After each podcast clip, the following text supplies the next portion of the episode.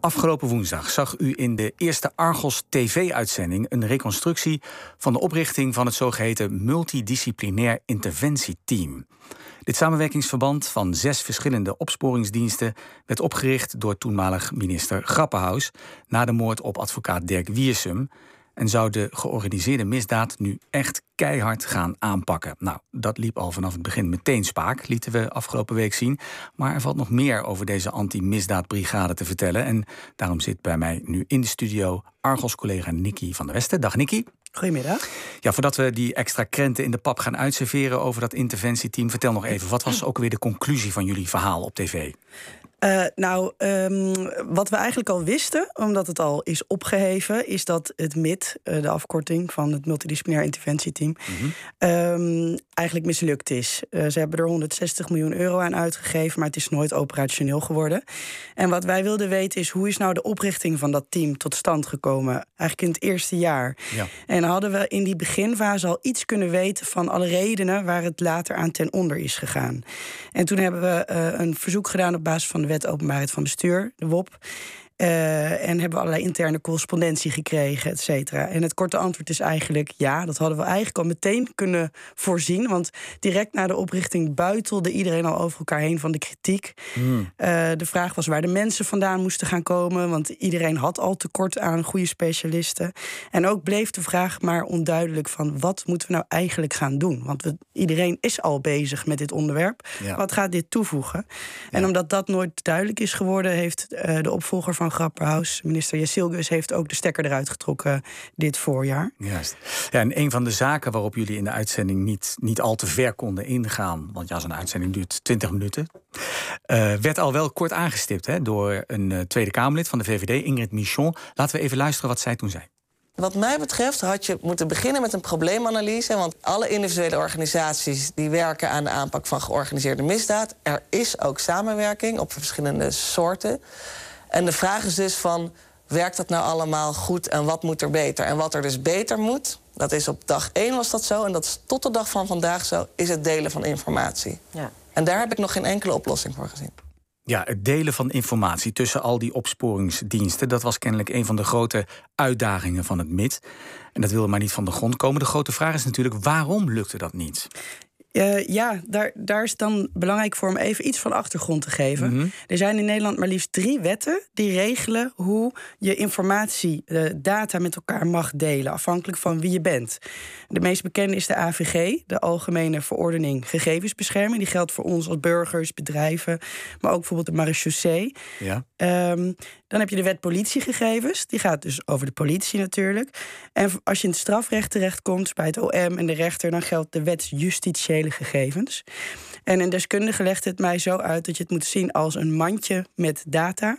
Die verzamel je bijvoorbeeld, de marechaussee heeft iets. Mm-hmm. Die geeft het vervolgens over naar de politie. Nou, die moet dan allemaal data uit dat mandje gooien op basis van de wet waar zij onder vallen. Omdat ze daar niet aan mogen zitten. Precies. Ja, ja. En vervolgens geef je dat mandje door aan het OM bijvoorbeeld. En die moet er ook weer dingen uithalen. Dus zo is het heel ingewikkeld om goed gegevens met elkaar te delen, omdat iedereen aan zijn eigen regels uh, vastzit. En, en die mogelijkheden zijn dus niet voldoende geweest? Um, nou ja, dat ligt natuurlijk altijd aan, uh, aan wie het vraagt. Want gegevensdeling staat natuurlijk op gespannen voet met privacy. Ja. Um, maar vanuit de opsporing klinkt altijd wel de roep om dat dit beter moet en, en uh, gestroomlijnder moet. Dat was ook het woord wat Grapperhaus zelf gebruikte toen hij dat MIT oprichtte. Um, en daar is ook een nieuwe wet voor in de maak. Uh, dat, die heet de Wet Gegevensverwerking door Samenwerkingsverbanden. Dus nog een wet krijgen we erbij, -hmm. mogelijk. Hij ligt nu bij de Eerste Kamer. Ja. En die moet het mogelijk maken, dan wordt het even technisch. Um, uh, dat je als je als samenwerkingsverband bij elkaar gaat zitten, dat je dan makkelijker gegevens met elkaar kan delen. Dat je dus meer dat... in dat mandje houdt eigenlijk. Eigenlijk wel, eigenlijk ja. wel. En dat is dus iets anders dan, stel je bent de politie, je hebt een lopend onderzoek, je denkt, nou, we hebben nu iets nodig van de Belastingdienst voor dit onderzoek, dan vraag je gewoon direct informatie aan. Maar een samenwerkingsverband, zoals dat MIT ook zou moeten zijn, dan ga je dus bij elkaar zitten voor een nieuw doel. En dan moet je eigenlijk van tevoren gaan vastleggen, oké, okay, hoe gaan wij dan met elkaar informatie delen? En kan dat allemaal volgens de wet? Ja, ja. En die, die nieuwe wet die moet dat eigenlijk versimpelen. Maar er is wel heel veel kritiek op vanuit onder meer de autoriteit persoonsgegevens. Ja, Michon, dat Kamerlid, dat zei dus in de uitzending dat ze voor dit probleem geen enkele oplossing heeft gehoord. Uh, althans niet vanuit het uh, MIT. Heeft het MIT, dat multidisciplinair interventieteam, wel geprobeerd om met oplossingen te komen? Ja, zeker. Uh, dat is ook heel mooi terug te lezen in die stukken die we hebben gekregen. Um, je ziet dat eigenlijk kort na de oprichting van dat team, dat was in september, en drie maanden later komen ze op het idee van, nou, we moeten over die informatiedeling moeten we een plan gaan maken. Want Ja. hoe kunnen we dat dan allemaal gaan doen met al die wetten? En dan, moeten ze, dan gaan ze een werkgroep oprichten, een werkgroep informatiedeling. En die moet dan in kaart gaan brengen van nou, wie mag wat en wanneer met elkaar delen. Ehm, en dan moeten ze onderzoeken van zijn er dan juridisch problemen voor en kan het allemaal wat we willen. Ja. Maar ze voorzien inderdaad al voor de start van die werkgroep problemen, want dan schrijven ze aan elkaar. Ja, eh, de huidige situatie staat informatiedeling niet zo vergaand toe als de plannen in het MIT. Kortom, wat de minister wetten. wil, Ja. ja. dit kan helemaal nog niet. En, en hoe hebben ze dat probleem dan aangepakt? Ja, dat is, dat is bijna grappig als het niet eh, zou gaan om gewoon tijd en, en, en publiek geld wat hier ingestoken is. Maar ze hebben dan eh, bedacht van nou, die, we moeten een soort casus gaan bedenken, een fictief verhaal van zo'n soort eh, eh, ja, opdracht zou het MIT kunnen gaan opvatten. Dat zouden we kunnen gaan doen. En in die casus moet dan duidelijk worden welke informatie willen wij met elkaar delen en waar lopen we dan tegenaan, hoe gaan we dat allemaal doen. Ja. Ehm, nou ja, en dan eh, gaan ze daarmee aan de slag. Maar een maand later komen ze, mailen, gaan ze weer op de mail en eh, schrijven ze naar elkaar: ja, we hebben wel een casus, maar die verdient eigenlijk wat meer aandacht omdat vooral het multidisciplinaire karakter onvoldoende tot zijn recht komt. Kortom, eh, er wordt eigenlijk niet in die casus goed genoeg duidelijk dat iedereen met elkaar moet samenwerken. Wat nou helemaal de kern was van het MIT. Dat Maar het, het, was een eerste zaak, woord. maar het was een zaak die ze zelf konden bedenken. Precies. Ze hebben dus zelfs in de meest ideale situatie konden ze eigenlijk nog niet bedenken wat ze nou precies met elkaar wilden gaan delen. Het schetst wel een treurig beeld. En, en hoe is het afgelopen met die werkgroep die die, die gegevensverdeling moest eh, organiseren? Ehm, nou, eh, wij hebben stukken opgevraagd van het eerste jaar. En een van de laatste stukken, dat is dan oktober 2020, is een mailtje met een verslag van een, een zoveelste bijeenkomst van die werkgroep. En dat schetst inderdaad wel een treurig beeld. Want eh, het lijkt er niet op dat ze veel verder zijn gekomen. En dat ze eigenlijk nog steeds een beetje in cirkeltjes gaan. Dan schrijft deze ambtenaar van ja, er is opnieuw een poging gedaan om, om het hierover te hebben. Om, om afspraken op papier te gaan zetten. Ja. Maar niet gelukt, want opnieuw dreigde het merendeel van de discussie te gaan over de governance, de ophanging en de eventuele rechtspersoonlijkheid van het MIT.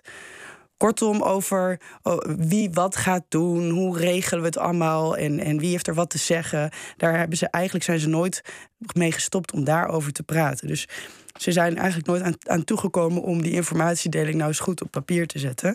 En de sfeer was ook niet echt meer gezellig aan tafel. Want zo schrijft deze eh, meneer of mevrouw van, eh, dat hij zich door het OM ook scherp en op de man aangepakt voelde in die bijeenkomst. Leuke, leuke sfeer. Nou ja, inmiddels is het MIT door minister Jisselgus van Justitie en Veiligheid dit voorjaar opgeheven. In plaats daarvan is een nieuw samenwerkingsverband eh, bedacht. Hè, met minder geld, minder bevoegdheden, maar toch mooie naam. De Nationale Samenwerking tegen Ondermijnende Criminaliteit, de NSOC. En dit team moet dan de minister meer concreet resultaat eh, van de minister meer concreet resultaat boeken. Onder meer op het terrein van informatiedeling. Hey, maar daar hebben we het nou juist de hele tijd over gehad. Eh, de NSOC krijgt 18 maanden om zich te bewijzen. Maar oud-Kamerlid van het CDA, Chris van Dam, die zei daar in de tv-uitzending al het volgende over. Als je deze opdracht hebt, iets wat ons de afgelopen 10, 20 jaar niet gelukt is, maar om achter de criminaliteit te gaan kijken. Te kijken wie daar werkelijk aan de touwtjes trekken. Om een voorbeeld te noemen, te kijken waar Taghi zijn geld heeft. Wat tot op de, dag van vandaag onduidelijk is, waardoor die machtig kan blijven. En je verwacht dat ze dat binnen 18 maanden voor elkaar hebben. Ja, dan heb je echt een totaal verkeerd beeld met hoe die wereld in elkaar steekt. Zo dan, ja, dat klinkt toch een beetje als de chroniek van een aangekondigde dood. Eh, gaat die NSOC het redden, denk je? Ja, dat, dat, ze gaan het denk ik wel een beetje moeilijk krijgen. Eh, we hebben contact gehad met een bron binnen de politie. En die heeft eh, inzage gehad in het projectvoorstel van de NSOC. Ja. En die liet eigenlijk aan ons weten dat het opnieuw misgaat. Want de mensen binnen het NSOC hebben uh, in, in dat projectvoorstel gezegd dat ze zelf willen gaan beslissen over interventies in criminele netwerken. En dat was een vrij heet hangijzer, omdat interventies, ja, dat heeft de minister nu ook gezegd, dat moeten gewoon die diensten zelf blijven Ja. doen, dat ingrijpen. Ja. En dit, deze, dit NSOC moet gewoon die informatiedeling gaan verbeteren en, en plannen bedenken voor nieuwe manieren van interveneren. Ja. En volgens deze bron eh, binnen de politie leeft dus bij eh, het NSOC de opvatting dat de minister op dit punt wel zal bijdraaien.